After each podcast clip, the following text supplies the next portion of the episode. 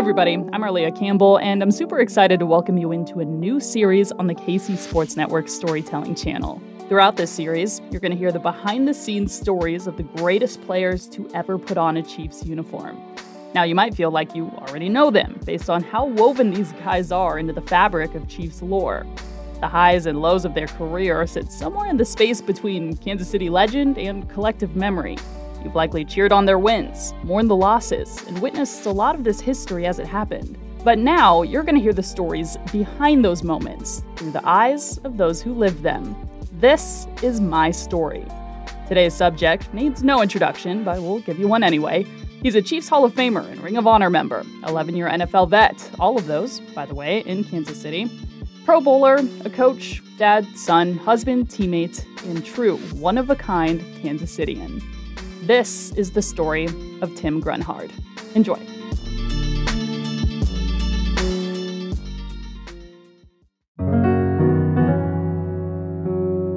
My story starts in 1968, born on the south side of Chicago.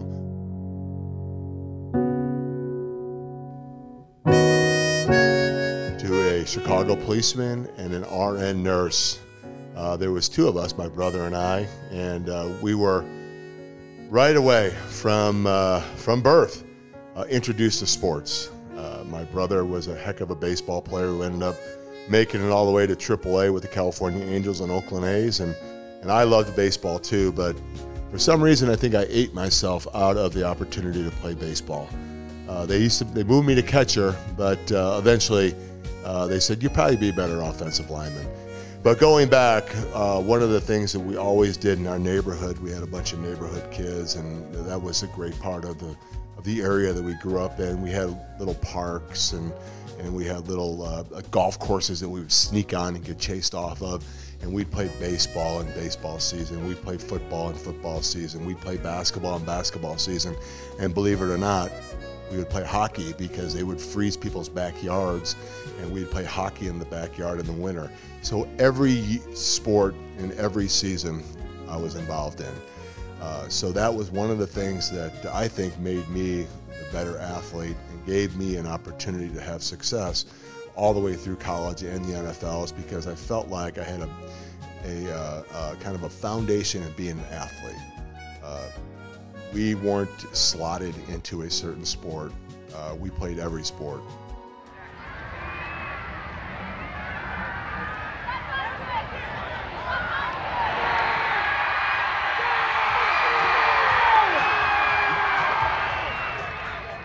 Got to high school, I realized that I wasn't the biggest, the fastest, or the strongest. In fact, I was far from it. Uh, but uh, one of the things that I always tried to do was try to rise, r- raise my level uh, to the competition. So uh, the guys that I went against, I'll never forget our freshman year, we uh, went into the weight room, and I don't think I could bench 125, and these guys were throwing 225 around like it was nothing. So I realized that, listen, I had to get a little bit bigger, and I had to get a little bit stronger, and I really put a lot of effort into that. But as went through my high school career, kind of a turning point for me was uh, at St. Lawrence High School in Chicago, right by Midway Airport. Uh, I, um, uh, our sophomore year, uh, three guys got brought up to the varsity, which was the big thing back then. If you were a sophomore player going up to the varsity when they started the playoffs, and I wasn't one of them. So I said, you know, um, I need to reevaluate here. And, you know, at one point I thought, you know, maybe I'll just quit football and just play baseball. Because I was playing baseball and I was pretty good at it. But I said, you know, I'm not going to quit. I'm going to I'm going to challenge myself to get to that level that they won't ever pass me up again. And going into my junior year, um, I had some success early, uh, obviously on the offensive line. And then in my senior year at, at St. Lawrence High School, um, I was offered a bunch of different scholarships, but I wasn't offered a scholarship to the school that I really wanted to go to.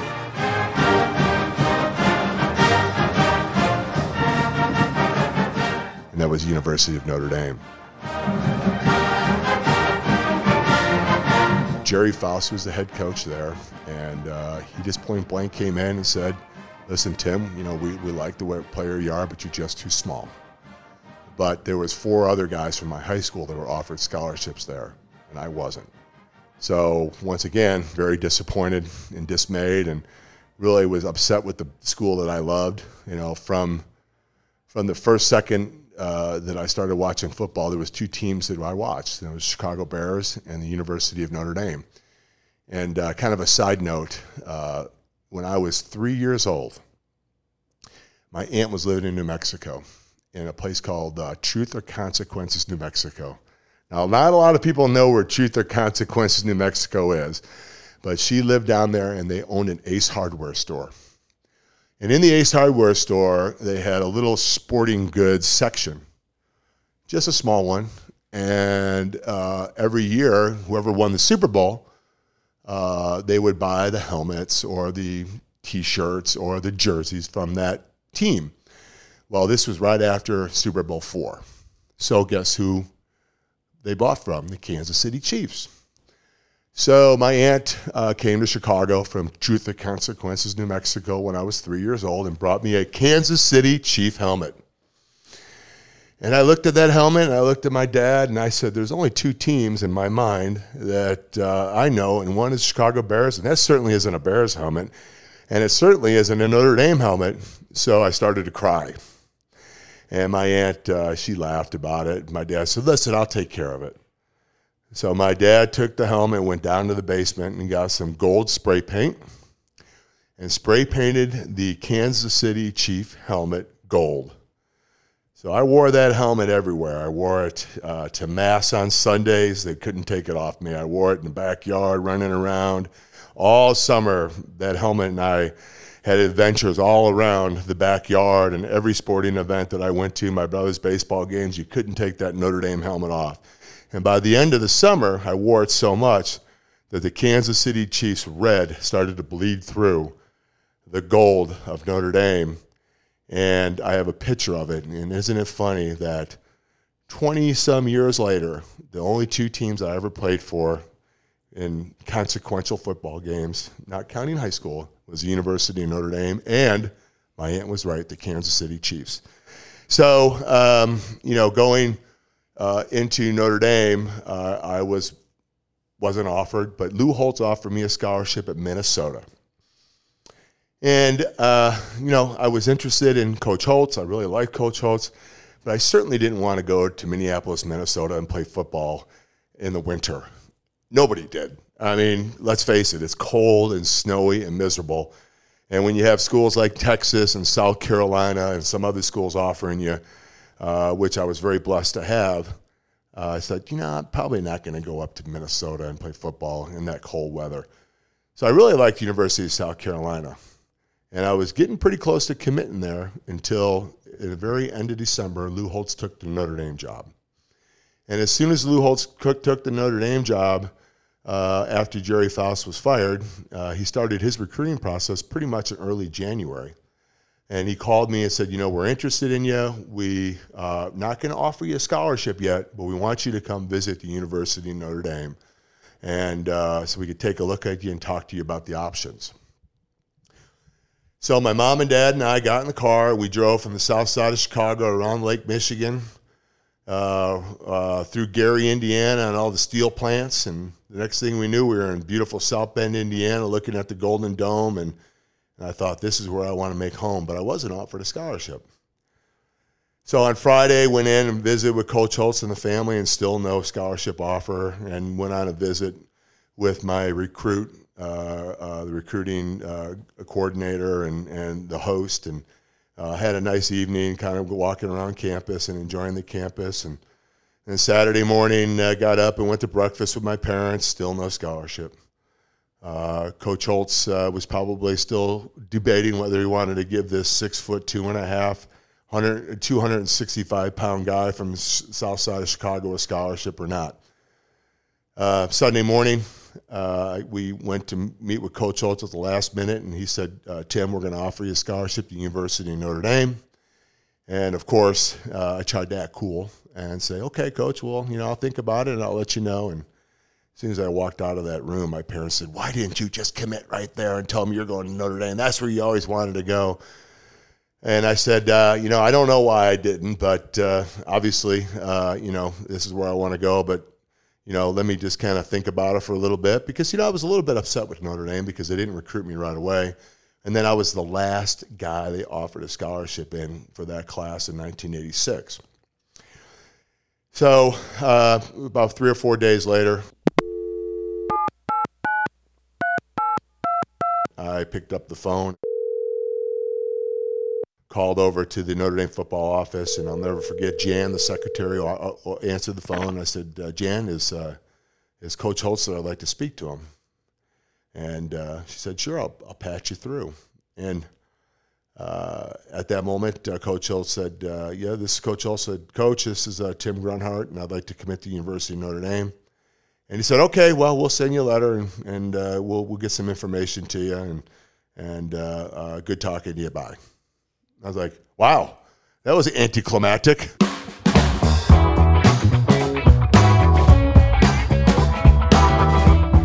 You know, at the University of Notre Dame, there's there's one story that uh, I love to tell because it really is a microcosm of Lou Holtz and really my four years at Notre Dame. As a freshman class, we came in in 1986 as Lou Holtz's first class at the University of Notre Dame. So we felt like we were pretty entitled that we were going to be the team of the guys that they built this next team on. We were going to be the future of Notre Dame. We were the first class that Lou Holtz actually recruited.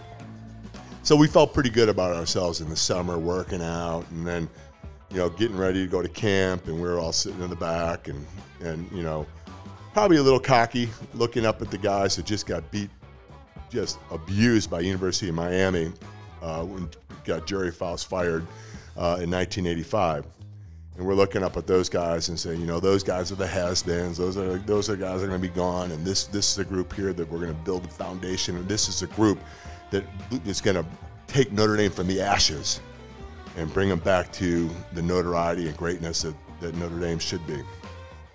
So Lou Holtz walks in, first thing he says, I want all you guys to sit down, put your feet on the ground, sit up, and I want all the guys that I recruited to stand up. So we're looking around like, here we go. Coach Holtz is going to say, I want you guys to look back there at this class, these other guys that I brought in. This is going to be the future of the program.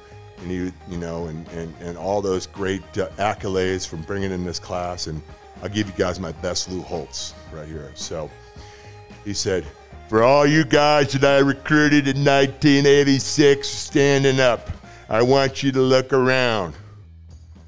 He said, if I had one more month of recruiting, none of your asses would have been here. And at that point, we looked around and we said, uh-oh, uh, I guess we're still at the bottom of the barrel here.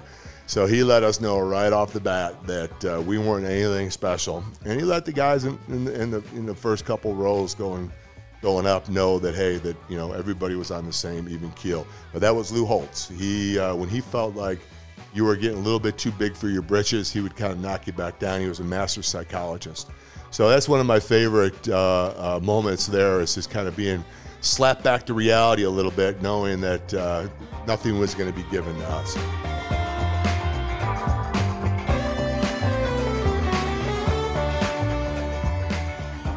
Got to Notre Dame as a, as a freshman and um, realized I was a pretty good long snapper. And uh, Lou Holtz said, uh, you know, listen, if you can long snap and do all those kind of things, we'll get you on the bus. And that was the big thing back then. And anybody who's ever played any kind of uh, sport in college, you want to get on the bus. You get on the bus, you got an opportunity, uh, which meant you got to dress and go on the road trips. You know, just about everybody dressed for the home games, but you always want to be one of that guy that was going on the away games. So I earned a spot on the bus as a long snapper and started as a long snapper. And uh, had a lot of success, good snaps, and would run down there as fast as I possibly could. Believe it or not, I used to be an athlete, and um, you know, would, would, had a couple of good tackles, and people would after the game would say, "Hey, you're that number seventy-five. You're that guy who makes all the plays on the punts." So that was kind of my thing that I was known for uh, my freshman year.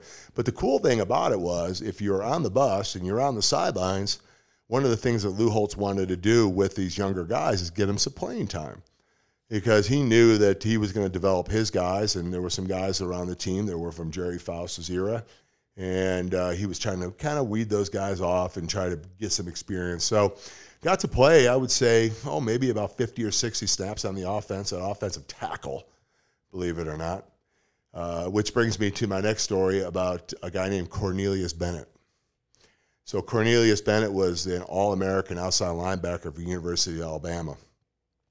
And at University of Alabama, uh, we were down there playing in Birmingham in the Iron Bowl and it was hot. It was probably 110 degrees on on the field, and the turf was probably about 140 degrees. And I swear that when you put your hand on the ground, that your hands would burn. And I think that the rubber on your cleats were melting. It was so hot.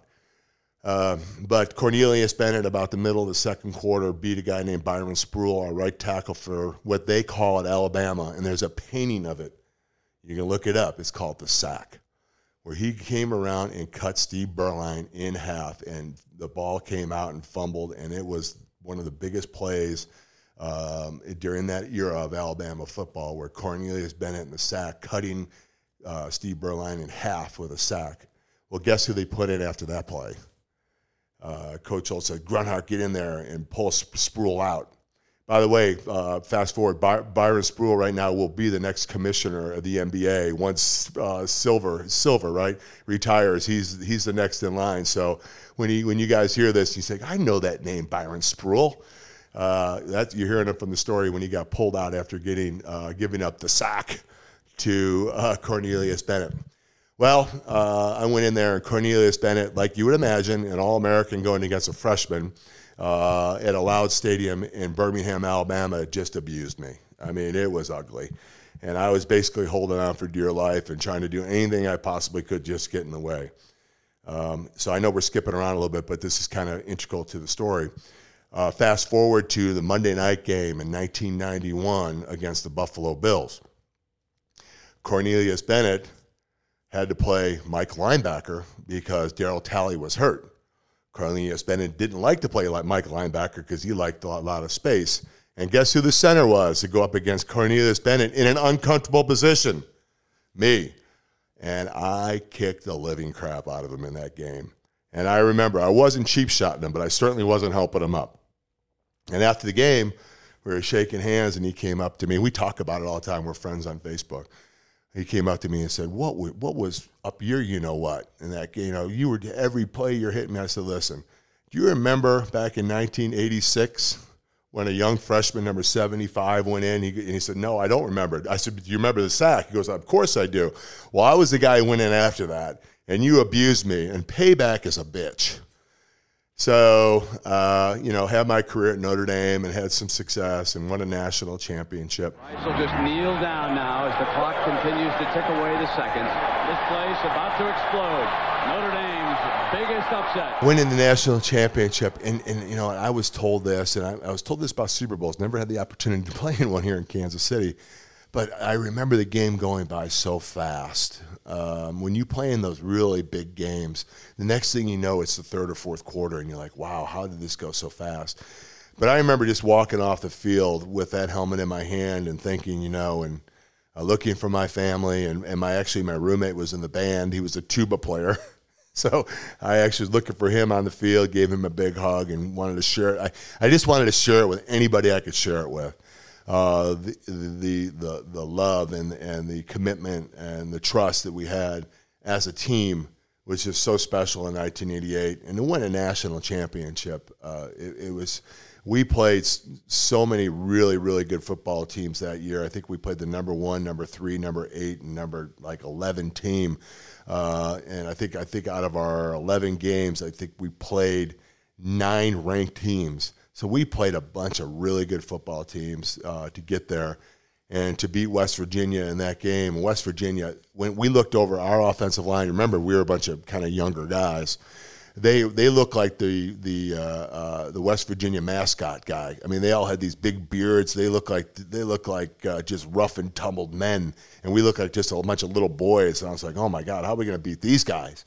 And uh, you know, it was just so much fun to uh, to beat that Mountaineer with the, uh, the the big bearded offensive line, and, and they had the best offensive line in, in, in the country at that time, and we we out outplayed them, and it was just uh, it was great. But you know, winning a national championship for the team that you grew up loving, uh, the team that you it'd be like it'd be like kids right now in Kansas City that are 9, 10, 11 years old that are watching Patrick Mahomes out there playing and love the Kansas City Chiefs, having an opportunity to get drafted by the Kansas City Chiefs and winning a Super Bowl. And you can imagine what that feeling would be like. Well, that's the feeling I had when I was at Notre Dame.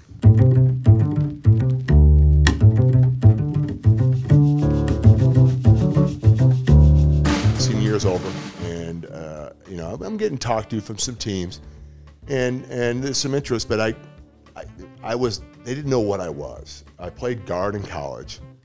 Uh, a lot of teams saw me as a center.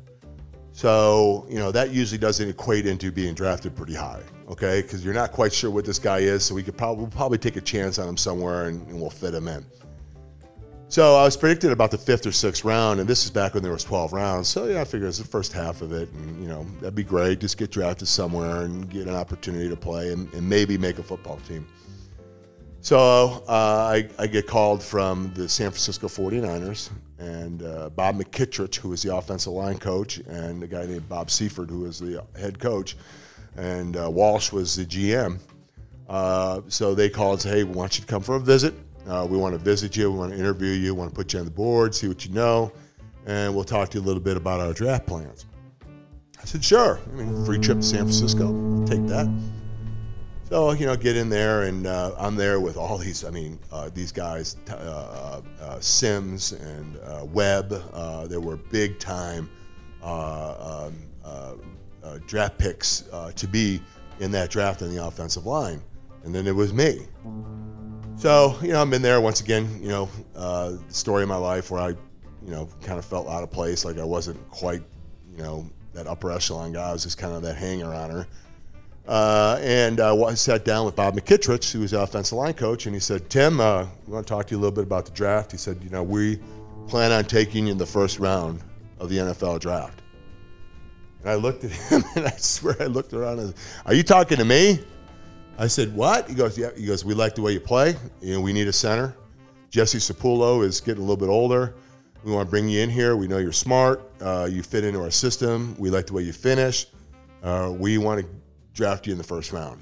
And I was like, sweet, I'll take that. And they had the last pick in the first round. They just won a Super Bowl. So I go back, and my wife Sarah is back at, uh, at Notre Dame, and uh, we weren't obviously married at the time, but we were dating. And uh, I said, uh, Yeah, the 49ers said they're going to take me in the first round. And I looked at her face, and she wasn't that excited about it. She's like, I really don't want you to go to San Francisco. I'm going to Chicago to work, and you're going to be in San Francisco. And she's like, I don't know if this is going to work. I said, Well, we'll make it work. Don't worry about it. You know, first round draft choice, I'll be able to fly you to San Francisco. So, fast forward to the draft day. Uh, we're sitting in my house in Chicago, and uh, the 49ers call. And uh, they say, Hey, just want to make sure this is the number we're going to call you at. And, you know, we're looking forward to drafting you here in the first round. 31st pick in the draft, and uh, we're, you know, we're excited to make you a, a 49er and and uh, be be ready for our call.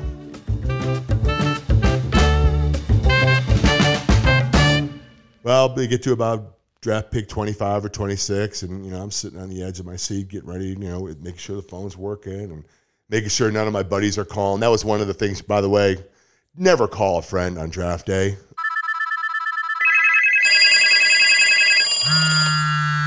Okay? Because the phone rings, everybody's jumping, and it's like, what's going on over there? Well, you don't call people. So uh, the crazy thing is, the 49ers didn't call. Uh, on ESPN, I think it was uh, uh Berman, uh, said the the 49ers picked Dexter Carter, wide receiver from Florida State. And I was like, oh, geez said, uh, that's different. And then so all of a sudden, the, then the phone rang, and it was the 49ers. And they said, listen, we didn't think Dexter Carter was going to be there. Uh, so we're definitely going to take you in the second round. You know, you're still going to be a 49er. And I'm like, yeah, that's cool. You know, I never really expect to be in the first round anyway. Second round, just be just fine. So about uh, an hour later, uh, around the 40th pick, I thought one of my buddies was calling again to check on and see what was going on. And I picked up the phone and Tim Grunhard, Carl Peterson from the Kansas City Chiefs. We just selected you at the 40th pick. Uh, we're very excited. We'd like you to talk to, to Marty Schottenheimer and Howard Mudd, your offensive line coach. Welcome to the Kansas City Chiefs. And I, you know, talked to those guys. I hung up, and and literally, this guy is my witness. I hung up the phone and I, talk, I turned to Sarah and I said, "Where the hell is Kansas City at?" I wasn't quite sure. I was like, you know, is it in Kansas? Is it in Missouri? You know, we used to go to Lake of the Ozarks. I knew it was kind of around there. And, uh, you know, growing up, I had no idea, you know, didn't really follow the Chiefs that much. Very excited about being drafted by the Chiefs, but had no idea. The next day, I get on an airplane and fly out and go to a red coated luncheon and uh, meet with Carl Peterson, and he shows me around the stadium. And I'll never forget, we walked down the stadium and onto the field, and uh, I noticed the names uh, on the Ring of Fame. And, um, you know, I was like, you know, what's the deal with those names? And, and Carl said, well, those are the legends that played football here for the Kansas City Chiefs. And he said, that's what you should aspire to, to have your name up there on that Ring of Fame in the Hall of Fame for the Chiefs. And um, you know, I said, yeah. I said, you know what? That would be something great to aspire to. And just about every game, uh, one of my points of emphasis would be, uh, you know, early in my career, I'd look up and I would know some of the names, uh, but didn't really particularly know the guys. But later in my career, I'd see guys like, you know, Christian Okoye's name up there, or John Alt's name up there, or Lloyd Burruss's name up there, or Deron Cherry's name up there. And I would always look up there and say, you know what, hey, you know what, let's play hard today. Let's give ourselves an opportunity to to win the football game and maybe get your name up on the Ring of Fame. And uh, you know, fast forward uh, after my career, 20 years, uh, an unbelievable feeling uh, standing on the field and realizing that uh, a young kid uh, wearing probably one of the ugliest plaid jackets of all time in 1990 coming to the Red Coaters luncheon, looking up and, and wishing and hoping to be on the Ring of Fame. Uh, you know, uh, it was 30 years later. Uh, was out there on the field with grown kids and uh, uh, a wife, and uh, and had, seeing your name being unveiled. It was the thrill, thrills, most humbling experience I ever had. So early years in Kansas City, um, you know, I, I guess you got to start with some poor decision making. Uh, as a kid from the south side of Chicago, I could reach out of the window of my house and touch the house next door to me. So I said, if I ever make any money, I'm going to buy a ranch.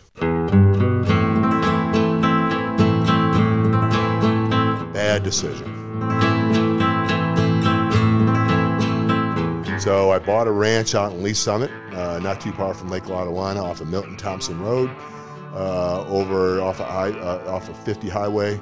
Uh, about 30 acres. I had a barn, had a pond, uh, and then bought a horse. Uh, not a good idea. Uh, as a kid from the south side of Chicago, I have no idea about anything with farming or any horses or anything like that.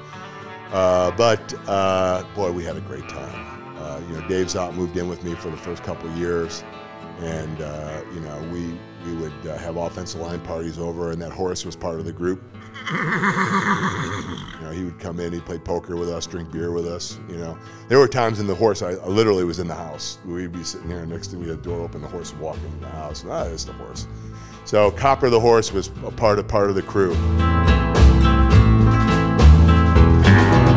But the one thing that I learned really quick uh, about uh, Kansas City and living here in Kansas City and my fondest memories it's just the enthusiasm and the love that the Kansas City Chief fans have for the Kansas City Chiefs and their players.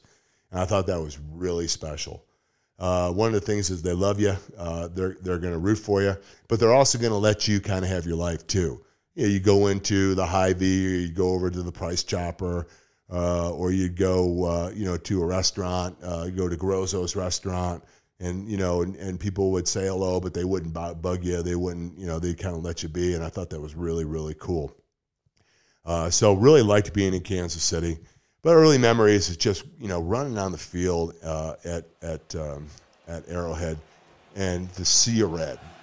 And people always say that listen, it's a college-like atmosphere when you go to a, a Chiefs game, which I think is the ultimate compliment for for a professional team, or especially an NFL team, that college-like atmosphere. And people always say, well, you know, why is it like a college like atmosphere? Uh, and it's more than just everybody dressed in red. And it's more than just packing the stadium. And it's more than just being loud. Um, I, I, feel that uh, through Marty Schottenheimer, Carl Peterson, and the uh, and the front office of the Chiefs, they made a, uh, a concerted effort to build relationships with the players and the fans back in the '90s, which was really really important. Now, how do we do that? Uh, we did it through radio shows. We did it through personal appearances. We did it through, you know, going to different events. And, and we were it was easier back then to kind of intermingle with the fans than it is now. And I feel for these guys now because of social media and, and everybody has a video recorder on their phone and all the different things that happen. It really has limited some of that stuff. But the radio shows that we had, we had a blast. And we, we would just hang out with the fans and drink a couple of adult beverages with them. And they felt like they had ownership of the team because they knew the guys. So when Joe Schmo fan would go to the game, he'd say, "You know what? I hung out with Grunhard and Moss on Thursday night, and we talked about this game. You know what? And he was invested in that, and you know there was a connection there." So it's like college. You know, why do people say college like atmosphere, the enthusiasm of college? Because those are your classmates and your teammates. You know, you're in chemistry class right next to the quarterback, or you're uh, at, in the cafeteria right next to the, to the running back, and, and you, you know the guys who say hello. You may sit next to them in class, and, and that's you build relationships. And then you go to the game and you're excited to watch that guy go out and perform because you have a relationship, you know them. And that's what the Chiefs did. I thought it was brilliant of the Chiefs to do that in the early 90s because win, lose, or draw, they were invested in the player. And uh, so we'd look up in the stands and we'd see somebody who was at the radio show and make eye contact, and the eyes are the window to the soul. We shared soulmates. There was it was it was a bond that was built in the 90s that still is here today. Now that bond may not be built on the same foundation that it was in the 90s because we had that personal relationship and everything else, but um, because you can't do those kind of things, but it's still there. And that's why win, lose, or draw, winning season or losing season, there'll always be Chief fans there. Why? Because they have a personal investment in the team emotionally. And it's not just, hey, that's our team and they're over there and we're the fans, we're over here there's a connection, and that connection is what's so important. And that's why you see the enthusiasm and excitement, and that's why teams fear coming into Kansas City, because that, that soul is connected between the team and the fan.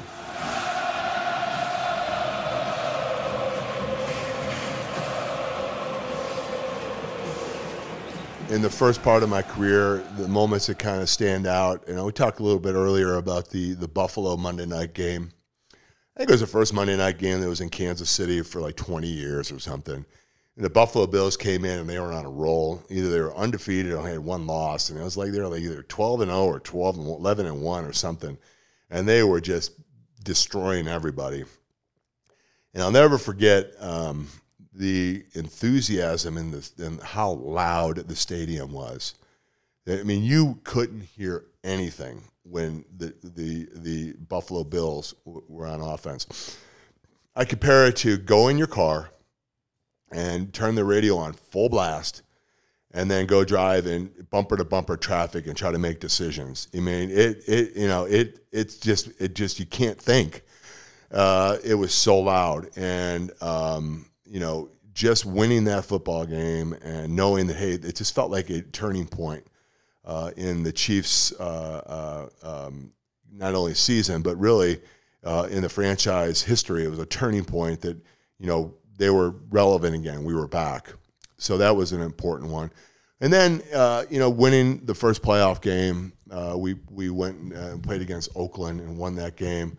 Uh, it was just so exciting. And we went to Miami and lost in, a nail biter. Uh, uh, Nick missed a field goal at the very end, and, and we lost. But uh, but you know that first playoff game, that first win, especially against your rival, and just how loud, how exciting it was. Uh, but uh, you know, anytime you had an opportunity uh, to, you know, as a as a just a, you know 22 year old kid, you look around and you're like, man, I'm playing in the NFL. I'm playing out here uh, against the Raiders and the Broncos and and and the Packers and, and these teams, and it's just it's so amazing. It's just it's surreal, uh, and you just gotta kind of push that away and say, listen, you, you can't think about those kind of things. Just go play. But uh, you know, every once in a while, it's it's like I always compare it to, you know, when you're playing a beautiful golf course. You know, you're playing out at Pebble Beach, or you're playing it somewhere, and you're so concentrating on hitting the ball and getting on the green and you're not looking around at what a gorgeous place you're at. And uh, I always told the young guys, you know, just for a second, sometime in the game, just look around and see the fans and see the, the, the, the colors of the, of, of, the opposing team's helmets and, and realize that, man, you're playing in the NFL and enjoy that, enjoy that moment because sometimes you forget how blessed and how lucky you are. As you get older, uh, you know, you, you start to have kids and you start having families and, and uh, you know, you have to be cognizant of your time and, you know, you, you, you, you want to be part of the with the boys, and you want to you know you want to hang out and bond with the guys, but you realize you you know you have three or four kids at home, and you got to get home uh, and be a dad too. Uh, but uh, those moments that you have uh, at the end of your career, uh, you know, playing with with those guys that you know Will Shields and Dave Szott we played next to each other for like eight years in a row our communication. I mean, we did, all we had to do was grunt or do a hand movement, and they knew we knew exactly what the other guy was saying. The mental telepathy between the three. We used to call ourselves the firm. You know, it was unbelievable. Uh, and you'll never have that kind of relationship. I don't care with anybody, not even with your spouse. I mean, you just you spend so much time and so much effort and so much preparation. And the three guys that you know having that relationship and being with those guys and doing doing the special things that we did. And, I, and, and one of my favorite memories i think it was like 97 or 98 we played the 49ers and we got the Miller Lite players of the game was the offensive line. Uh, we just had an unbelievable game against a great defense. And everything we did just seemed to work uh, every communication every call uh, every combination uh, all were just crisp. Uh, so, you know, I, I, remember remember more the bonding in, later years with, with the guys and, and communicating with, with, with, with the guys next to you and, and building those relationships and then even the games. Uh, you know, we won a bunch of games, did a lot of great things, but uh, you know, it was really about the relationships later in my career.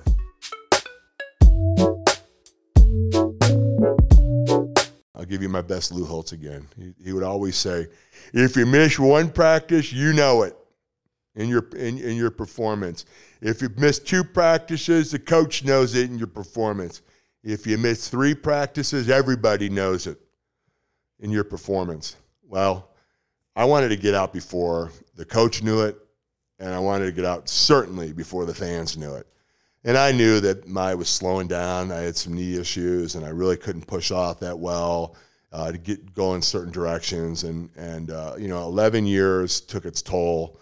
You know, I played 120 games in a row leading up to my last year, and uh, you know, I just couldn't bounce back. So I mean, you know, on Sunday mornings I'd wake up and I'd be just as sore as I was on the Monday morning. And I was like, man, this is getting really too hard to do. And um, you know, I just wanted to get out uh, while uh, people were saying, "Oh man, no, you can do it. You can stay. You can play another year," until they were saying, "You know, you might want to retire." So I kind of got out on my terms. Uh, you know, I was offered a, a, contract right after I retired from the Chiefs in, in Chicago to go play, and uh, they said, "Hey, you know, we can squeeze out another year or two. Olin Kreutz is the center there. We'd like you to come here and, and be his mentor, like Webby was for you." And I just, you know, it just wasn't what I wanted to do. I could have stole a couple more years. And that's what guys do a lot of times at the end. They're stealing money, stealing paychecks. But, I, you know, I built a relationship here in Kansas City, and I didn't want to speak out of both sides of my mouth. I loved being here. I loved being a part of this community. You know, uh, I felt like I was in the fabric of the community. And if I would have left just to chase money and come back, I think it wouldn't have been the same. So I decided to retire. Looking back on my time with the Chiefs, uh, you know, a lot of really, really good football teams, uh, um, a lot of wins, and, and, not winning playoff games. Um, you know, you, I think you're judged uh, on Super Bowls. You should be. Uh, and the Kansas City Chiefs of late have won a couple Super Bowls, and we're so proud of. It. It's like watching your little brother have success out there. It's great to watch him, and very happy for him. But he always had that emptiness that you didn't have the opportunity to do that. And you know, there's a lot of reasons why. You know, everybody has their theories. Uh, I just think that by the time the way we played the game so hard, so physical, and practiced so in, uh, intensely and, and, and so uh, physically, that by the time we got to the end, we just didn't have anything left in the tank. And, you know, watching these guys from uh, uh, the quarterback, you know, and, and uh, watching Kirk Cousins, I think it was on, in the Buffalo game, when, you know, at the very end of the game, he's like, I just didn't have anything left. I didn't have anything left in the tank. And we expended so much energy uh, as a organization in the 90s and the way we played defensively and offensively that by the time we got to the playoffs, by the time we got to those big games at the end, we just didn't have anything left in the tank. And that's a shame. And that, that's no knock on Marty. It's no knock on the players. It's just the reality of what happened in the situation. And, and Andy Reid uh, and and Patrick Mahomes has had the ability to, you know, uh, top off the tank a little bit uh, and and finish strong, and uh, and that's been great. So, you know, looking back at my time in the Chiefs, you know, having over 100 wins in the decade of the 90s, you know, making the playoffs nine out of 11 years, but yet not going to the Super Bowl, they're very disappointing.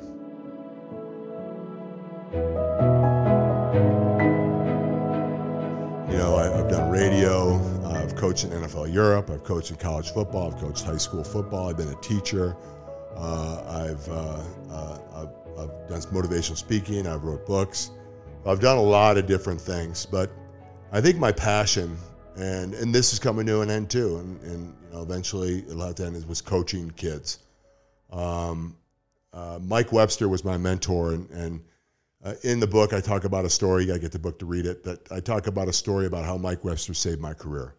With just a couple kind words, he kind of talked me off the ledge and uh, saved my career. There's no way that my name would be up on the Ring of Fame if Mike Webster wasn't there. Well, when Mike Webster got sick and Mike Webster disappeared, um, I always felt like, you know, I kind of let him down. I, I didn't know where he was at, and I really wasn't looking for him. And he was there when I needed him and I wasn't there when he needed me. So um, I said, you know, I'm not going to let that happen. I, am going to give kids an opportunity to use football as a vehicle to go on and go to college if they want to. But more importantly, learn life lessons. You know, uh, football is a great microcosm of life. You know, there's fourth down situations in everybody's life with relationships and families and jobs and everything else. You got to convert. You, you got to find a way you know, when it gets hard, you got you can't just quit. You you got to keep battling, and that's what happens in football and in life. So, um, you know, I've had opportunities to do, uh, you know, some, uh, uh, you know, color commentating in college, and even I did some with, with the Chiefs in the NFL early, and, and had opportunities to do stuff with that, and I turned them down because, you know, I kind of uh, look back and say, you know, Mike gave me an opportunity to have a football career, and I'm going to coach kids and now with you know with my legs are kind of getting a little bit old and weak, and you know having knee replacement now, a hip replacement.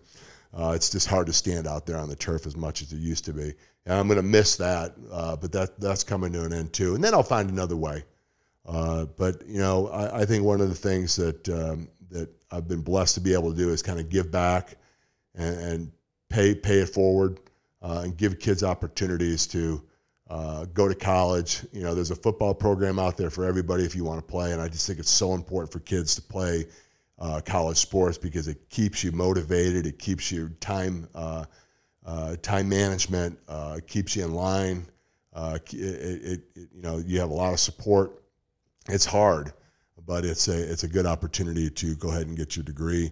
You know, not everybody's going to play in the NFL, and not everybody's going to play in college, but uh, you know, if you give yourself an opportunity to uh, go and, and experience that, I think it's important. So that's what I've been doing.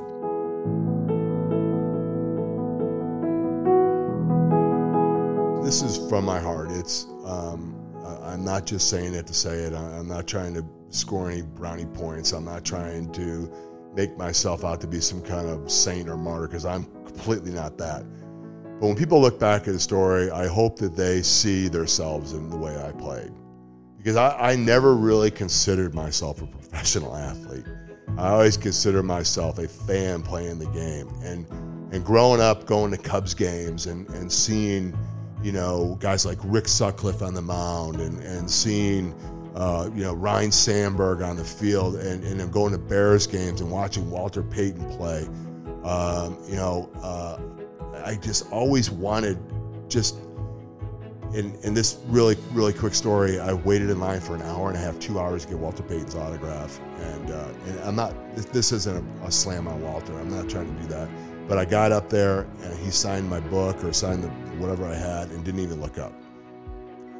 And all I wanted to do is look up, but I just wanted to share just a moment with the guy that I used to watch. And and I and at that moment I realized, listen, if that if I ever have that opportunity, you know, I want to be able to look. I mean, if you come and get my autograph, I'm gonna look you in the eye and I'm gonna say hello. Or if I meet you on the street, I'm gonna say hello and I'm I'm gonna be as positive as I possibly can because I want to share the, my excitement and my love for the game and my love for Kansas City with people. And that, that's what I hope. I hope they look back and say, you know what, good football player, but a great guy and a great a great uh, part of our community. Uh, and uh, you know, he was able to share his love for the game with us. And oh, by the way, because of him, you know, we love the Chiefs maybe a little bit more than we did before. And if, if, if I can have that, that's all I need. That's all I want. And and it, listen, I'm not placating anybody. That's really what I want. I, I just want people to use me as a conduit to love this sport that gave me so much in this organization that gave me a chance. Remember that little boy with the Chiefs helmet painted fighting Irish gold back at the beginning of the episode? I asked him what he'd tell that kid now. Play baseball. play baseball. You won't be the six million dollar man here with all these bionic parts. Uh, you know what? I, you know, what I tell them it's going to be a fun ride. Enjoy it, and uh, um, you know, I don't think I'd tell them anything about what the future holds because if if if I knew that I was going to have this kind of success and and have my name up on the Ring of Fame and play in the NFL as long as I did, I probably wouldn't have worked as hard. I probably I, I had to have a chip on my shoulder. Uh, I was always the guy that you know I, I always felt like uh, you know they're underestimating me and uh, they're not giving me a chance, and I'll show them. So I didn't. I don't want that. I don't want that kid to know anything about it because I want him to chip on his shoulder and I want him to be hungry.